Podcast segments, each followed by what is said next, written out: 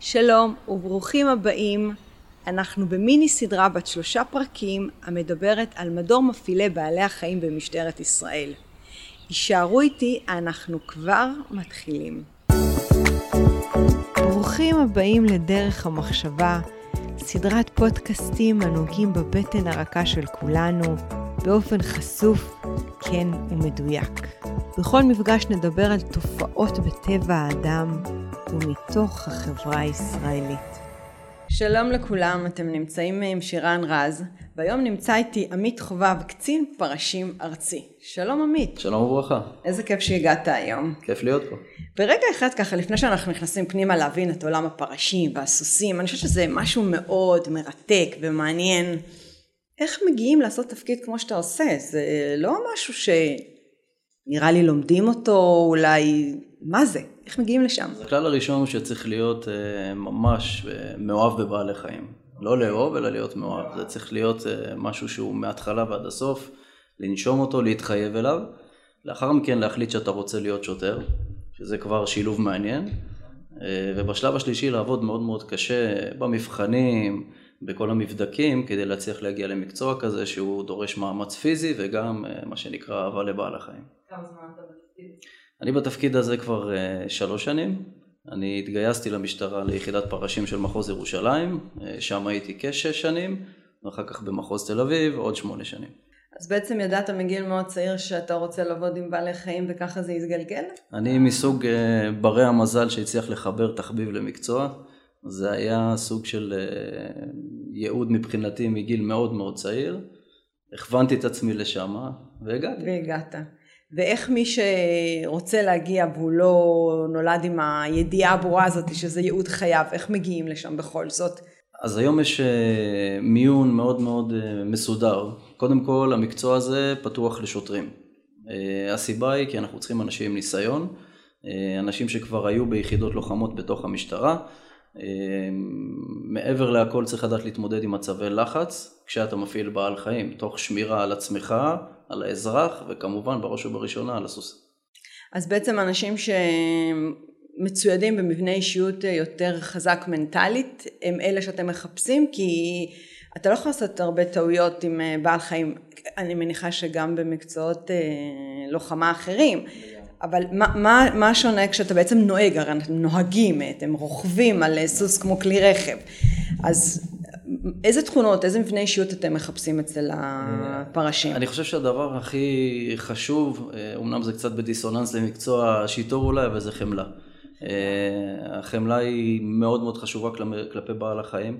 אתה צריך להיות קשוב אליו ולהרגיש את סימני הגוף שלו, את הרצונות שלו, וצריך קשב מאוד מאוד גדול לסביבה, זאת אומרת אתה חייב לדעת גם להפעיל את בעל החיים, גם להיות קשוב לאזרח וגם לדעת לפעול תחת תנאי לחץ, כל זה אנחנו בודקים במערכת צינון שלנו, שהיא לא פשוטה והיא מצריכה מאנשים כבר לעבור שלוש שנים לפחות ביחידות לוחמות, זה שאומר שהם כבר מגיעים מצוידים בכלים מסוימים לפחות. הבנתי, זאת אומרת שמי שרוצה להיות פרש חייב להיות אה, מצויד בכישורי לוחמה ורק אז להתחבר לבעל החיים, שבעצם הוא מגיע גם עם איזושהי חמלה ורגישות כדי לנהוג בחיה הזאת, אחרת... אי אפשר. אה, ו... כל אחד יכול לרכב סוס, הרי סוס שאתם מאמנים, אתה תכף תספר לי בעצם איך אתם מוצאים אותם, איפה אתם מביאים, איך אתם מחנכים, מגדלים, מאלפים. כל אחד בעצם יכול לעבור מסוס לסוס, או שזה רכב בלעדי? אז ככה, ניקח את זה קצת אחורה. אנחנו עושים התאמה בין פרש לסוס, מהשלב שאנחנו קונים את הסוסים כבר בחוץ לארץ. מעבירים אותם מסלול הכשרה, לוקחים את אותו פרש שיש לו את מאפייני האישיות הדומים לסוס. חשוב מאוד, כי בסוף זה בעל חיים עם תחושות ורגשות, הוא מרגיש את הרוכב, צריך להכיל אותם, או יותר נכון שניהם צריכים להכיל אחד את השני. המשמעויות של העניין הוא שלא כל אחד יכול להתאים למקצוע, אתה צריך להיות קר רוח, אתה צריך להיות מחושב, אתה צריך להתחשב ברצונות של, ה, של הסוס, ואנחנו יודעים לעשות את ההתאמה הזאת בתוך קורס פרשים ובתוך ההכשרה של הפרש ביחידה. אז אני רוצה רגע קצת לקפוץ איתך קדימה. בעצם חלק המשמעותי של עבודת הפרשים זה הפרות סדר, הפגנות, ואתה אומר אני בעצם נמצא באיזשהו תפקיד מאוד חשוב, כי אם אתם, תכף אתה גם תסביר לי איך זה קורה, אבל אם משהו מתפספס, בעצם יכולת הקצנה מאוד גדולה, דברים יוצאים מכלל שליטה, אבל באותה נשימה אתה אומר, אני צריך להקשיב לבעל החיים, אבל איך בעל החיים יודע מה הוא, מה הוא רוצה אה, בזמן שכזה, הרי זה עלול אה, לעלות לנו בחיי אדם. אז זו שאלה מצוינת. בסוף אנחנו לוקחים בעל חיים שהתכלית שלו היא לחיות בטבע, ואנחנו עושים לו איזושהי אה, התאמה למקצוע השיטור. איך אנחנו עושים את זה? לוקחים את, ה, את הסוסים לאחר שהם עברו, עברו בעצמם מיונים והאישיות שלהם מתאימה לתפקיד שיטור, זאת אומרת הוא צריך להיות גם אמיץ וגם בעל יכולת הכלה, אני מדבר על הסוס כרגע. כן. איך בודקים סוס אמיץ? אנחנו עושים מבחנים מאוד מאוד ספציפיים, גם אה, אם נרצה פסיכולוגים. אה, אינטלקטואלים, הסוס צריך להיות עם איזשהו סוג של אינטליגנציה. איך, איך יודעים שסוס הוא אינטליגנט? קודם כל סוסים מאוד אינטליגנטים. אני אוקיי? בטוחה. זה, הם יכולים אה, להכיל דברים מסוימים ב, על הסקאלה מהר או לאט, אנחנו רואים את זה בזמן המבחנים, ואם יש סוסים שמצליחים להכיל בזמן את מה שאנחנו מבקשים מהם, אנחנו יודעים שהם יכולים סוסי משטרה טובים. הבנתי. ו, ובסוף הסוס מרגיש הכל. הוא מרגיש את רגעי הלחץ, הוא מרגיש אם הוא נמצא בתוך הפגנה, הוא מרגיש שהוא נמצא כרגע אפילו באיזשהו פארק ומה שנקרא באווירה רגועה. אה, וזה התפקיד של הפרש, בעצם להיות ראש העדר שלו, להוביל אותו, גם אם הוא נמצא במה שנקרא במצבים מסכני חיים, מי שיוביל וייתן את הביטחון לסוס שהוא חיה עדרית בטבע שלה, זה הפרש, וזה בעצם הסוד של המקצוע. הסוד של המקצוע, זאת אומרת שלמרות שיש לו רגשות אה, אולי מנוגדים לסוס, כן. הפרש יודע להוביל אותו לאן שהוא צריך. הפרש יודע להוביל אותו כי הוא ממש משמש כראש העדר. גם בטבע זה ככה, סוסים ילכו, יברחו מסכנה, אבל מישהו יוביל אותם לשם. זה בעצם הסיבה שתמיד רואים אתכם אה, בבלפור, במשחקי כדורגל או בכל הפגנה עומדים כיחידה אחת ויש לכם מבנה. כן, יש לנו תרגולות מאוד uh, מסודרות, כאשר הבסיס של העניין הזה הוא לתת לסוס להרגיש בטוח. הם מרגישים בטוח כעדר. זה יכול להיות הרבה פרשים ביחד, אבל אנחנו גם יכולים להיות שני פרשים. אבל עדיין זה עדר, שניים. זה עדיין עדר, mm-hmm. זה תמיד יהיה, אנחנו תמיד עובדים בזוגות, אנחנו לא נפרדים, המטרה היא גם להגן אחד על השני כשוטרים וגם להגן אחד על השני כסוסים. מטבע הדברים הם רוצים להרגיש אחד את השני, וזה מאפשר להם לנוע קדימה ולסמוך עלינו כרוכבים. מה בעצם התפקידים שלכם כפרשים? מה אתם עושים? אז ככה, אז מדור בעלי חיים בעצם נמצא בתוך אגף המבצעים של המשטרה, שהוא נותן הנחיה מקצועית לכל יחידות השטח. אנחנו בראש ובראשונה בנויים להפרות סדר. באופן טבעי, אנחנו כאמצעי שהמשטרה עושה בו שימוש להפרות סדר קשות וקלות. יש לנו יכולת מקצועית אה, לשלוט בהמון, במינימום אה, פגיעה. אוקיי? אמ, זה... לשלוט בהמון מתפרעים לש... אתה לשלוט בהמון מתפרע, זאת אומרת אנחנו יכולים להגיע לשטח עם, עם כל האמצעים שלנו, מספר סוסים די גדול. ואנחנו יכולים לה, להתחיל מ-50 סוסים ועד שני סוסים, הטווח הוא מאוד, אה, מה שנקרא חופשי, זה תלוי באופי האירוע, באגרסיביות שמופעלת על ידי ההמון. אה, זה ניתוחי מצב שאנחנו עושים, עם הערכות מצב שלנו. ואז אנחנו יודעים כמה פרשים להביא לכל אירוע.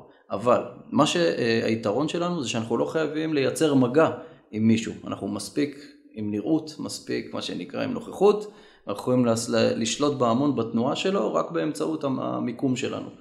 זאת אומרת בעצם כשיש הפרות סדר, התפרעויות, אתם מגיעים למקום בשביל לשדר איזושהי עוצמה, כי כן. באופן טבעי מי שרואה סוס לא רוצה ללכ... להתקרב לשם, כי זה עלול להיות אה, מסוכן מן הסתם. המטרה הראשונית היא שאותו מפגין יבין שאני בשלב הזה לא מעוניין ליצור מגע עם המשטרה. יש סוס, יש אה, כמה סוסים. כמה סוסים, כן, הם נראים ממש אה, כמבנה, בדיוק, כמו בירים שחורים. בדיוק, שהם... אז אנחנו מנסים אה, תודעתית או, או פסיכולוגית לייצר מצב שבו אני כרגע כמפגין מעדיף לא ליצור מגע, וזה מייצר הרבה שקט לכוחות הרגליים שלא צריכים להתמודד. אם זה מסלים ויש צורך, אז אנחנו גם יודעים ליצור אה, מגע ולהתקדם ולפזר איך, את ההפקעה. איך זה קורה? זה קורה עוד פעם בעזרת שימוש כוח העדר, בעזרת תרגולות, אנחנו מכינים את הסוסים שלנו. שמה קורה? ת, תתאר לי את זה רגע. ברגע שאתם עומדים אה, כחומה mm-hmm. ומסתכלים על ההמון מולכם, שזה יכול להיות אה, מקבץ או כמות, עד כמה דרך אגב אין, אין מגבלה, אין מגבלה אנחנו לכמות. עבדנו עם קהל של עשרות אלפים mm-hmm. ועבדנו עם קהלים קטנים יותר, ואתה מתאים את עצמך לאירוע. אז בעצם הקהל אה, המתפרע יוצא משליטה, אה, איך, איך אתם מגיבים? מה אתם עושים? הרי תתאר לי את זה רגע. אוקיי, okay, אז לכל אירוע בעצם, בין אם הוא קטן או גדול, יש מפקד אירוע אה, ברמה כזאת או אחרת של, של קצונה, ובעצם מחלקים גזרות, עובדים בצורה מאוד מאוד סדורה, מתוך מטרה פעם אחת באמת לסיים את האירוע אם הוא אלים, ואם הוא לא אלים, אז בכל מקרה לתת למפגינים, מה שנקרא, להביע את הזכות הדמוקרטית שלהם, אבל לא מה שנקרא להגביה את גובה הלהבות. אם זה כבר גולש להפרות סדר, או לאלימות כזאת או אחרת, mm-hmm. אז כמשטרה, לא רק הסוסים, כל הכוחות מתחילים לעבוד.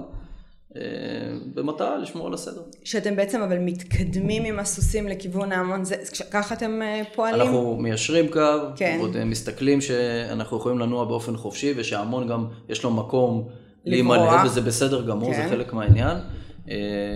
מפקד הכוח עושה את הערכת מצב שלו באיזה מקצב לנוע, באיזה צורה לנוע, ואם הוא צריך לנוע רק ממקום אחד, זה כבר אסטרטגיה שאנחנו בונים אותה.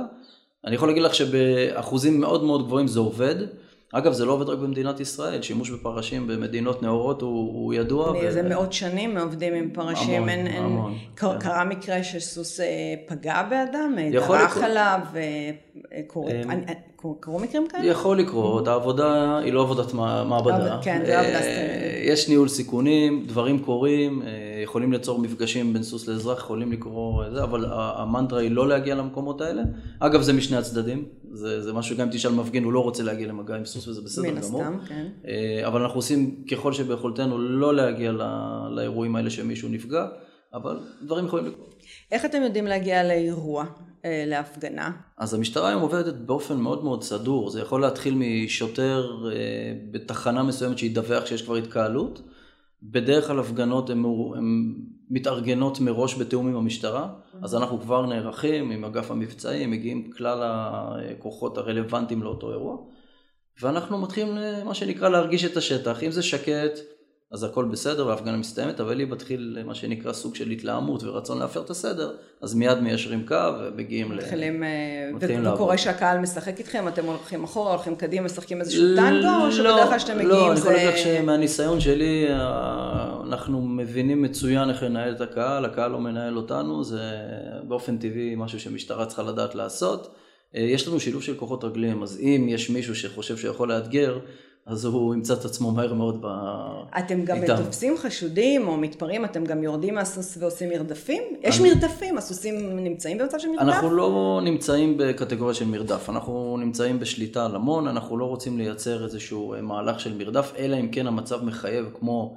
היתקלות עם מחבלים, או, או מישהו שמסכן חיים של מישהו, אז כן, הפרשים מיד יצאו ל, לייצר מגע, אבל באופן כללי זה התפקיד של הכוחות הרגליים, אלה שירדפו, יעצרו וכו', אנחנו בשליטה של הכוח המסיבי.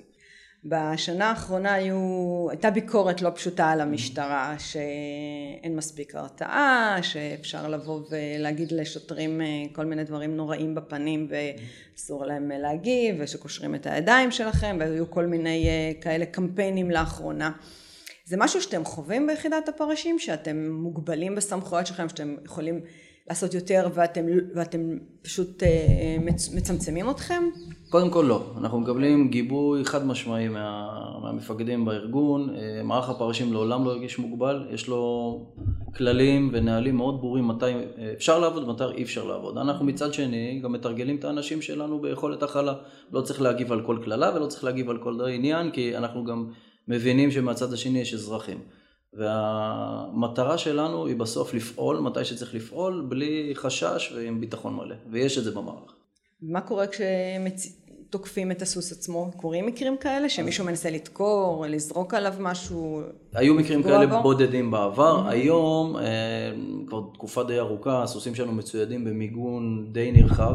כולל הפרשים, זאת אומרת גם נגד דקירות וגם נגד אה, אש וכולי. אה, מעטים המקרים בשנים האחרונות שמישהו ניסה לתקוף סוס, אבל אם כן, אז זה משהו שאנחנו מתורגלים להגיב אליו די מהר. איך מגיבים למישהו שדוקר סוס? יש לנו את הטקטיקות שלנו, אבל אה, בוא נגיד ככה שהחוק הוא מאוד מחמיר אם מישהו אה, יתקוף בעל חיים. ואנשים יודעים את זה. זאת אומרת, אם יהיה איזשהו פוטנציאל לתקיפת בעל חיים, אותו אובייקט ייעצר ומהר מאוד. אמ, עוד שאלה, אה, גם כן מביקורת שהופנתה כלפי המשטרה, שהיא לא נכנסת לכפרים ערביים. אוקיי. הפרשים נכנסים, אתם נמצאים שם, אתם אה, עוזרים שם בהפרות סדר, אה, בסיס קבוע, איך זה קורה? אני אסביר. קודם כל, הנושא של החברה הערבית מקבל תעדוף מאוד מאוד משמעותי. חברה, מה... סליחה? החברה הערבית, הערבית. כל הנושא של הפשיעה בחברה הערבית מקבל תעדוף מאוד גבוה בארגון. ומערך הפרשים עובד על בסיס יומי. על בסיס יומי. בסיס יומי, הוא נמצאים שם כל יום בשעות 24-7. כל הזמן, בהתמודדויות לא פשוטות ואתגרים לא פשוטים, גם עם ה... תרחיב קצת. אז אנחנו מתחילים מהפגנות ועד מבצעים שבהם מחפשים נשק ועד מבצעים שבהם מחפשים ברחנים. אה, כל מה שקרה לאחרונה עם בריחת העצורים, מערך הפרשים הוקפץ בין הראשונים לאזור. אה, קיבל את המשימות שלו וממש אנחנו מכסים כל סנטימטר אפשרי בשטחים אה, מיוערים. כל הזמן אנחנו שם, אנחנו נכנסים, אין חשש, אין שום מגבלה, עובדים בכפרים הערביים בדיוק כמו שעובדים בכל מקום אחר. הבנתי, ובעצם המטרה של הפרשים ב... כשהם מגיעים לפני שהפרות סדר מתחילות זה שהם לא ייכנסו לצירים מרכזיים, שזה בעצם המטרה הגדולה. מה, אני אסביר. מה המטרה? כן, יש, תסביר יש, לנו קצת. אז זהו, יש כמה מטרות בעצם לנוכחות של כוח הפרשים. בראש ובראשונה זה מתן ביטחון לכוחות הרגליים, שהם מבצעים את עבודת החיפושים, את ההתחככות הקרובה יותר, אבל כשהם יודעים שיש להם סוסים מאחוריהם, אז גם הם בטוחים בעצמם לעבוד. וגם הקהל ממול אומר, אוקיי, שנייה, אנחנו לא מייצרים מגע כל כך מהר, וזה התפקיד שלנו, הרתעתי. הרתעה. קודם כל. כן. פעם שנייה זה אקט המבצעים. אם לצורך העניין יהיה חיפוש באיזשהו בית וכבר יהיה שם התלהמות, אנחנו נגיע כדי לנקות את האזור מאנשים שיפריעו לכוחות הרגליים לעשות את העבודה. זאת אומרת, אה, המשמעות היא, הגענו למקום מסוים, יש עכשיו צו חיפוש, אה, אותה משפחה אה, מתנגדת, הגיע מה שנקרא המון של אנשים לעזור למשפחה, כי יודעים שיש בפנים נשק. כן. כרגע זה מפריע לכוחות רגליים, אנחנו נגיע, אנחנו נפזר את האנשים, מה שנקרא ננקה את הזירה וניתן לכוחות רגליים לעבוד ונתמודד עם ההמון בחוץ. זאת אומרת, הסיטואציה היא מורכבת, אבל אנחנו יודעים לעשות אותה. זאת אומרת שגורם הראשון של הפרשים הוא באמת הרתעה, וברגע שהדברים יוצאים מכלל השליטה, אתם מתחילים להתקדם בקצב שאתם מכתיבים לפי מה שקורה נכון, בשטח, כן. ורק במקרים יותר חריגים אתם גם עושים אה, מרדפים, אה, שזה אם, אם, אם יש צורך. אם שזה... קיים צורך כזה, אז אנחנו בהחלט יכולים לעשות. אם מרדף עם סוס, אתה יודע, זה נראה לי הרפתקה כמו מסרטים. זה הרפתקה, אני מסכים איתך, אבל עדיין זה אפשרי. רק חסר, אתה יודע, איזה חבל כזה למעלה, כן. ולרוץ אחרי משהו דומה, כן. אבל אנחנו עושים את זה גם. אה, אתם עושים גם אקרובטיקה על הסוסים? אה, זהו, זה אנחנו מעדיפים שלא. אוקיי. הערכה, לא יודעת אם יש בכלל מספר כזה, כמה שוטרים שווה סוס מבחינת אה, היעילות שלו? תראי, בשנותיי ראיתי מפקדים מכל הדרגות מגדירים סוס שווה 100 ועד ל-50 ועד ל-20, זה תמיד היה יותר אוקיי. מ-20. תמיד זה יותר מ-20. תמיד זה יותר מ-20, עד היום עושים את ההשוואות האלה, כל מפקד בכיר רוצה סוסים, כולם, מפקדי המחוזות מאוד אוהבים את האמצעי הזה. כמה? כמה סוסים יש במשטרת ישראל? יש לנו משהו כמו 50 סוסים מבצעיים. המספר 50? הוא, כן, המספר הוא, זה לא נשמע הרבה, אבל... זה נשמע קטן. זה נשמע קטן, תמיד אוקיי. היו המלצות להגדיל את המספר, אה, אנחנו מקווים שזה יגדל. אתם, אתה חושב שזה נכון להגדיל? אני חושב שזה מאוד נכון להגדיל, כי זה לא רק אני חושב, זה חושבים כל סגל הפיקוד הבכיר של משטרת ישראל, חושב שהאמצעי הזה הוא, הוא נכון, הוא רלוונטי. אז, והוא גם מסייע. אז איך הם מחולקים 10-10-10? אה, יש לנו ארבע יחידות פרוסות mm-hmm. ברמה הארצית, אה, החל מהדרום, צפון, ירושלים, ויש לנו גם את אה, יחידה בתל אביב, ויש לנו מרכז הדרכה ששם בעצם כל הפרשים שלנו מגיעים להשתלמויות, קורסים והכשרת הסוסים. אתם תוך, גם פרש שכבר בתפקיד הוא עושה כל הזמן הכשרות? כל הזמן, יש לנו מערכת הכשרות אה, שנתית, הם מוצאים את עצמם לפעמים כמו בשיעורי בית ספר, הם עושים מבחנים, הם עושים אה, אה, בוחני פתע למשל. אנחנו מגיעים לשטח ובודקים שהכל בסדר, ויש להם קורסים והשתלמויות שהם עושים במרוצת הקריירה שלהם. שמעתי שגם עשיתם תחרות אה, כן. ספורטיבית אה, בין הפרשים. איך, איך, למה? מה, זה סתם ככה לך מסביי... אז ככה, כשנכנסתי לתפקיד החלטתי שצריך לעשות איזה שינוי ככה בחשיבה, ואנחנו יודעים שבעולם הספורט הרכיבה יש המון רעיונות מדליקים ככה להניע סוסים ורוכבים בצורה הרבה יותר אטרקטיבית. אה, לקחנו סוג של סיכון, אמרנו להכניס את זה למערך משטרתי, בסך הכל מבצעי, לא נהוג. אה, זה משהו שנכנס ככה בשלהי הקורונה דרך אגב, זה גם היה משהו מאתגר, אבל uh, עשינו כבר שלוש תחרויות כאלה. הופה, ומי זכה? גדלנו עם, בינתיים מי שמוביל זה פרשים מחוז דרום. אה, באמת? כן. אמ, אבל יש שם אלמנטים מעולם, מעולם הספורט, אה, גם להביא את הסוסים ככה למקומות אחרים, הפרשים פתאום מתמודדים, ממש, כן, זה... ממש דברים שעושים בחו"ל, בתחרויות. אה, וזה מכניס ככה אנרגיות ומוטיבציה, ותוך כדי תנועה גם לומדים מקסים, דברים חדשים. מקסים, כן, ללמוד כן. בדרך חווייתית. אה, לגמרי. מה קורה בדרום? אתם נמצאים שם? עם כל. ההשתלטות שקורית כרגע? יש כבר מספר חודשים מבצע שמוביל אותו מפקד מחוז דרום, יש נוכחות של פרשים על בסיס כמעט יומי שם. יש שם בעיות, יש השתלטות על קרקעות, משטרה יחד עם מינהל מקרקעי ישראל עובדת שם על בסיס יומי, הפרשים שם נמצאים כמעט כל יום, המבצע, המבצע, מצ... המבצע הוא, הוא מבצע טוב, זה אומר שהמינהל מחזיר לעצמו את השטחים שעליהם השתלטו, כן. אם מגיעים אנשים, למרות שכמעט אין התנגדות, אני חייב לציין, אם מגיעים מיד כוח משטרתי נפרס, עושה את העבודה שלו, המינהל מביא את הכלים ההנדסיים שלו, מחזירים את השטח חזרה למדינה. אז בעצם הכל... בחודשים האחרונים הפרשים עוזרים להחזיר את האדמות בדרום? זה אמרה קצת גדולה, אבל אני חושב שבסך הכל אנחנו עוזרים לשמור על עיקרון שלטון החוק. זה לא קורה רק בדרום, יש בנייה בלתי חוקית גם במקומות אחרים בארץ. וגם שם אתם נמצאים? אנחנו נמצאים בכל מקום שבו מינהל מקרקעי ישראל מבקש את, משטר, את עזרת משטרת ישראל. התפקיד שלנו הוא לאכוף בסוף, כמשטרה, את, ה, את החוק. יש פריסה מאוד רחבה של משרדי ממשלה שאנחנו עוזרים להם לבצע את עבודתם, אגב לא רק מינהל. משרד הפנים, מקומות אחרים שאנחנו... מה משרד הפנים, איזה עבודה של הפרשים? משרד הפנים לצורך העניין, כל הסיפור של התושבים, לא תושבים נקרא להם, המהגרים הבלתי חוקיים, שנכנסים בכמויות די גדולות לארץ, אז יש כוח משימה שנמצא בדרום תל אביב, שגם שם יש פרשים שעובדים בצמוד איתם, זה לאתר אותם, בהנחה וצריך אז מגיעים החבר'ה של יחידת עוז ומתחקרים, בודקים אם יש אישור, אין אישור. וזה גם חלק של העבודה שלנו. אתם גם בגבולות? כשיש משימות כאלה, כן. כשיש משימות כאלה, כן, אני יכול להגיד לך שלצורך העניין, גם משימות של מערבים וכולי, שיש שימוש בפרשים, גזרות לצורך העניין, במבצע האחרון שהיה בשומר חומות, סריקות אחרי נפלים, היו המון באזור הדרום, אז כל משטרת ישראל ככה שלחה את הכוחות שלה כדי למצוא, כי בסוף אנשים רוצים לטייל בשבת גם באותו מקומות. אז אחד מהדברים שנעשו במשך כמעט שלושה שבועות זה על בסיס יומי, כוחות מאוד גדולים של פרשים יצאו לסרוק ולסמן את הנפלים האלה. אוקיי. שזה היה מבצע נכון. ערכי לחלוטין. לגמרי.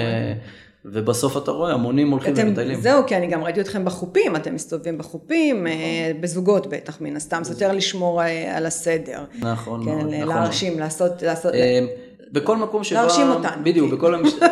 אני חושב שזה פחות, זה גם להרשים וזה בסדר גמור, אבל אני חושב שבסוף זה גם נותן מענה לכל אותם חופים שיש בהם אה, אה, הרבה בני נוער שקצת מאבדים את הכיוונים. נקרא לזה כך, ואנחנו צריכים להיות שם כדי להבטיח שהמקום יהיה שקט וגם האזרחים יוכלו ליהנות. ו... יש סוס מיוחד שככה נקשרת אליו, שאתה אוהב אותו יותר משאר הסוסים? בשלהי הקריירה שלי היה סוס מאוד מאוד בעייתי, הוא הגיע לארץ עם אופי מאוד מאוד חזק. לקח כמעט שנה ומשהו לעשות איתו תהליך אילוף לעבודת שיטור. בסופו של תהליך ועם הרבה מאוד אתגרים, הוא הפך להיות הסוס המוביל במערך. שזה היה ממש לא פשוט להביא אותו לשם, אבל הוא היה סוס שבסוף הוא היה שומר על הרוכב, ממש ידע איפה לדרוך ובאיזה מקצבים, הוא ממש היה קשוב ברמה ש... הוא היה מיוחד מאוד עבורי. יש איזה סיפור מיוחד מתוך הפרשים שאתה אומר, וואי, זה סיפור שנגע בי באופן מיוחד בעבודה שלכם? היה לפני כחמש שנים נערה בעלת צרכים מיוחדים באזור תל אביב, שבמשך כמה שעות טובות לא מצאו אותה. משטרת ישראל, הגיעו אלפי שוטרים. אלפי שוטרים לאזור תל אביב, בסוף מי שמצא אותה זה צוות מהיחידה שלנו, שהיא הייתה באפיסת כוחות, ממש מותשת, היא מסתבר שהיא כבר הלכה לאיבוד כמה ימים לפני, אבל זה המפגש, הוא היה כל כך מרגש, גם מהצד שלה, שהיא לא האמינה שפתאום היא כבר הייתה שכובה על החול וממש היה לה קשה כבר לצעוק, אבל מצאו אותה, וזה היה מפגש עם המשפחה שלה אחר כך. וואי, זה בהחלט מרגש. היה מדהים, אבל יש המון, באמת הרבה אירועים. לצערי של ילדים שהולכים לאיבוד. אגב, לא רק ילדים, גם כל מיני אנשים שבאמת החיים לא היטיבו איתם, ואנחנו לא עושים הפרדה גזע, מין וכולי, ואנחנו יוצאים ממש, גם אם זה באמצע הלילה צריך לחפש, אז יוצאים החוצה, ותמיד המפגש איתם מרגש. לגמרי. איך סדר היום של הסוסים? הסוסים ככה, ברמת העיקרון ארוחת בוקר קודם כל, כמו כל ישראלי מצוי. יש להם ארוחת בוקר. יש להם ארוחת בוקר, okay. יש להם תפריט מאוד מסודר, מלווה על ידי וטרינר. וטרינר, ותזונאי הבנתי. הכל, okay. הסוסים שלנו מקבלים מעטפת שאין שני לה, אני לא יודע אם, אולי כל... קצת משחצנות בעולם. אוקיי, זה גם בסדר. זה בסדר גמור, התקציבים שלנו מותאמים כדי לייצר להם את התנאים הטובים ביותר שיש, המתקנים שלנו כל הזמן בשיפוצים. הם יוצאים, הם רוכבים, הם פורקים. אז זהו, אחרי ארוחת הבוקר יכולה להיות מאוד מוקדמת, תלוי במשימה של הפרש, הפרש מגיע, ויזואלית מסתכל על הסוס, מתחיל להבריש אותו, זה הדרך של הפרש להרגיש האם הסוס בריא, יש פציעות, אין פציעות. הפרש יוצא לתדריך, מקבל את המשימה היומית שלו, או שהוא כבר הוקפץ מלפני ואין לו זמן למשימה, לקבל משימה.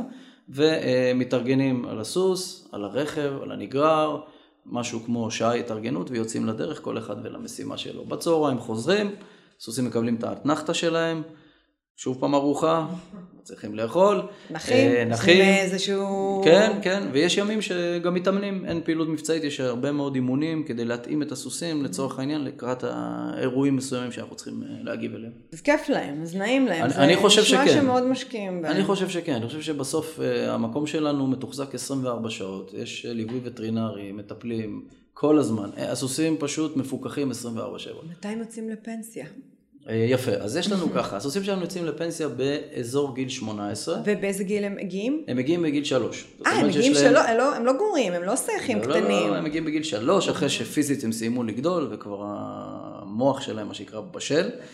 אה, והם נותנים כ-15 שנות שירות, אה, ואם אין איזושהי מגבלה רפואית או, או התנהגותית, הם יבלו אחוז מאוד מאוד גדול מהחיים שלהם אצלנו, בתנאים מצוינים, ולאחר מכן, אנחנו עשינו תוכנית חדשה שבעבר היו מוכרים סוסים, אנחנו הפסקנו עם, עם העניין הזה ועברנו לתהליך של אימוץ סוסים. שבעצם בגיל 18 הוא יוצא לפנסיה, רק לסדר את האוזן של המאזינים, סוס חי כ-25 שנה. נכון מאוד. אז יש לו בעצם עוד כמה שנים שהוא יכול ליהנות אה, בדיוק. מפנסיה משטרתית. פנסיה משודרגת, בהחלט. משודרגת. אה, כן, ויש לנו אנשים מאוד מאוד טובים, אזרחים טובים שמעוניינים לקבל את הסוסים האלה ולהעניק להם חיים אה, מצוינים. יש לנו סוסים כאלה שנמצאים... כבר כמה שנים בחוץ, ואני רגע, יכול להגיד ש... אז רגע, המאזינים שלנו שמקשיבים כרגע כן. יכולים להציע מועמדות, לקבל את הסוסים האלו, שבטח יש קריטריונים מאוד צריכים, אה, נוקשים. הקריטריונים כן. מאוד נוקשים, כן. כי בסוף אנחנו אה, רואים גם את הסוסים שיצאו לפנסיה כחלק מאיתנו, אנחנו לא מאפשרים להם לצאת למקום שהוא פחות מהתנאים שלנו, ואנחנו גם עוקבים אחרי זה, כן. הפרשים שלנו מגיעים... בקרה? פרשים שלנו מגיעים לביקורות ולבקרות, כי הם מחוברים לסוסים, אז הם הולכים לראות מה שלומם וללוות אותם בתהליך, ועד עכשיו זה עובד ממש מצוין. אבל כן, הקריטריונים הם לא קלים. אתם נקשרים אליהם לסוסים. חד משמעית. אני אמרתי בתחילת השיחה, אם אתה לא אוהב, את, מאוהב בבעל חיים הזה, אז אה, אין לך עתיד במערך הפרשים. אז איך אתה מסביר את הטענות של אה, ש... כאלו ששומרים על זכויות בעלי החיים, שבעצם הסוס אמור לחיות בטבע, ליהנות uh, מזמן חופשי, ואתם כן. לוקחים אותו ושמים אותו בתנאים מאוד לא פשוטים. סוס לא אמור להיות לוחם. אוקיי. איך אתם מתמודדים מול הטענה הזאת? איך, איך, איך, אתה יודע מה? איך הדעה שלך? איך אתה רואה את זה? אז קודם כל אני שמח שיש מישהו מהצד השני שמבקר אותנו, כי זה לטעמי מאוד חשוב. אה, הקשרים שלנו, אגב, עם הארגונים האלה הם קשרים טובים. Okay. זאת אומרת שהם אה, בהחלט יכולים לבוא ולהתרשם מהתנאים, והם שומעים מאיתנו את כל המידע. מנגד, אה, דמוקרטיה צריכה להגן על עצמה. כל העולם עושה את זה. אה, אבל ההקפדה היתרה היא לשמור על תנאים כמה שיותר אה, הולמים לסוסים. אה, אני מבין אותם, אני יכול להבין את הקונפליקט שיש, אבל עדיין אני חושב שבסוף אם אנחנו רוצים לשמור על, על ערך החיים שלנו ועל הדמוקרטיה, אז צריך גם לעשות שימוש בבעלי החיים. עמית, אני גם רואה אתכם נוכחים מאוד במשחקי כדורגל. מה אתם עושים במשחקי כדורגל? באופן טבעי אה, קהל שמגיע אה, משולב אה, עם אמוציות ומעודד את הקבוצה שלו, לעיתים זה גם יכול טיפה לגלוש לכיוון של הפרות סדר. לפרשים תפקיד מכריע באירועים האלה, בסופו של יום כשהקהל מפסיד או מנצח הוא יוצא החוצה, כן. אבל מרקם החיים חייב להימשך, צירי התנועה חייבים להישאר פתוחים, ואז אנחנו נכנסים לעבודה כדי לאפשר מה שנקרא חזרה לשגרה כמה שיותר מהירה. זאת אומרת, גם כשהם רואים אתכם הם אה, מתפרעים, אה, או שברגע שהם רואים אתכם הם כבר יותר רגועים? ברגע שאנחנו נכנסים לעבודה, באחוזים מאוד מאוד גבוהים, הקהל מתפזר לביתו ומבין שהשמחה יכולה להתקיים, אבל פשוט במקום אחר. כי באזורים של אצטדיונים גרים אנשים, הם רוצים לנוע גם באופן חופשי, ואנחנו מסתכלים ככה באופן אה, מאוד מאוד רחב על, על, על המשימות שלנו. אז בעצם אתם גם באירועים אה, נרחבים וגדולים, ולא רק בהפרות סדר אה, כאלה ואחרות פוליטיות. כן, ו... כן, כן, לגמרי. כל, כל אירוע גדול שיש בו מספר רב של אנשים, אנחנו שובר שוויון שם, זה היתרון היחסי שלנו, ואנחנו נהיה בכל מקום. שבעצם אתם מגיעים אחרי השוטרים, אחרי הציוד. נכון? יש את השלב השני שהוא ציוד, ואתם כן. האחרונים שאתם בעצם שוברים כן. אה, שוויון.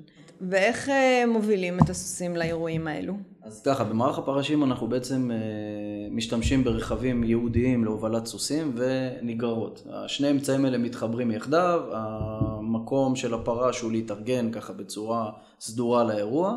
אפשר להעמיס ציוד, אנחנו יכולים לשהות בשטח גם זמן רב, אין לנו בעיה, יש לנו מספיק מים ומספיק אוכל. ובעצם ככה אנחנו מגיעים לכל... הוא יכול לסוס לנסוע קילומטרים בתוך הקרון שלו? הוא יכול, אבל אנחנו גם עושים הפסקות. עושים אנחנו הפסקות. לא עושים נסיעות ארוכות, אנחנו עוצרים, בודקים מים, בודקים אם צריך להוריד את הסוסים לסיבוב, עושים את זה גם, אז בעניין הזה אין נסיעות לא ארוכות. לא לוקחים אותו לא, לא צריך גם, אין סיבה. כן. אנחנו... אוקיי. די מקפידים על העניין הזה, כי בסוף הוא צריך להגיע למשימה שהוא גם מה שנקרא אה, נינוח ומשוחרר. כן. אתה אוהב את העבודה שלך? אתה מרוצה? אתה מרגיש מסופק? מאוד אוהב את העבודה שלי, אני קם כל בוקר ו... אתה ממליץ לעוד אנשים להצטרף ליחידת הפרשים? למי שאוהב סוסים, אני ממליץ בחום, אבל אוקיי. ממש אוהב סוסים. יש גם uh, תוכניות uh, די מוסדרות היום uh, לאמן סוסים. נכון. עמית, תודה שהיית פה. תודה רבה לך. אני מעריכה את הזמן שלך ולמדנו, החכמנו. תודה. תודה רבה לך. זה היה פרק נוסף של דרך המחשבה. כל הפרקים זמינים באפליקציות הפודקאסטים, בערוץ היוטיוב ובפייסבוק. אם עדיין לא הצטרפתם, זה הזמן. להרצאות בנושא חשיבה יצירתית, חדשנות, יזמות, אסטרטגיה רגשית ומדיטציה, מוזמנים לפנות אל הישירות לאופיס שטרודל שירן רז דוט קום. אני שירן רז, ואהיה איתכם גם בפרק הבא.